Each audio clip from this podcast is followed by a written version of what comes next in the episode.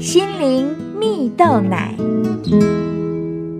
各位听众朋友，大家好，我是刘群茂，今天要跟大家分享导向成功的思想。有一个故事说到，有一次上实验课，教授按照平常惯例，给每个学生发了一张纸条，上面把操作步骤写得一清二楚。有位学生照例把纸条抓成团状，塞进了自己的上衣口袋。原来啊，他有自己的想法，不愿意遵循那一套僵化操作步骤。于是呢，这位学生低着头，看着实验的玻璃管里闪动的火花。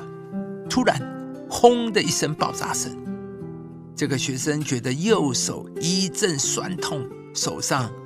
沾满了鲜血，最后师生们听到响声的都围了过来。教授了解情况后非常生气，他赶忙向系办公室走去，然后向系主任汇报这位学生的情况，坚决要处分这个我行我素的学生了。两个星期以后。教授来到这位学生面前，看了他一眼，然后呢，叹了叹气，遗憾的对他说：“可惜啊，你为什么不去学医学、法律，而非要学物理呢？”学生回答说：“我非常喜欢物理，我也认为自己具备研究物理学的才能呢。”教授感到很吃惊，摇摇头，叹口气说。我是为了你好，听不听由你。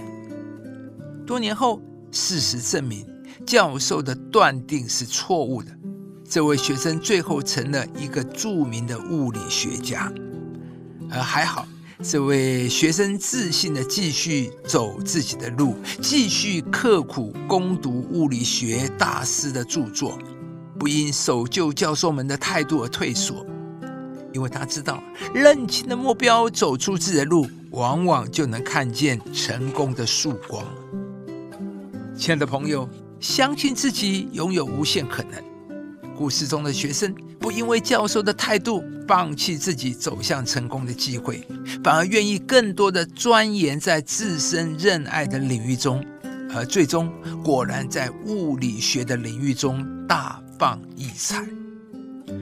圣经中有一句话说：“我受造奇妙可畏，你的作为奇妙。”意思是上帝要你知道，你的受造、你的存在是奇妙的。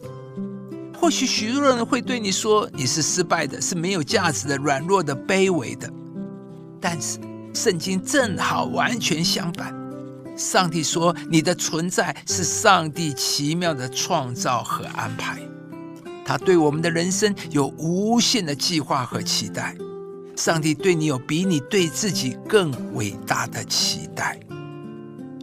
亲爱的朋友，你是上帝宝贵的器皿，因为在上帝那里，我们不会是差劲或是缺欠不足的。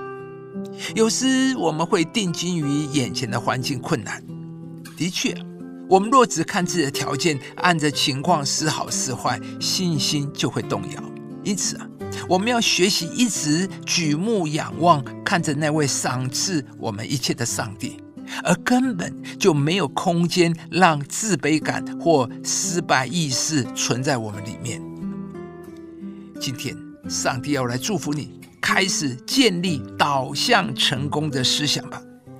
我们要学习看自己是蒙福的，看自己是上帝宝贵的器皿，绝不容许自卑感、失败意识来吞吃我们。你的人生必要成为得胜者。耶和华是我的力量，是我的盾牌，我心里倚靠他，就得帮助。以上节目由中广流行网罗娟、大伟主持的《早安 EZ 购》直播，适林林良堂祝福您有美好丰盛的生命。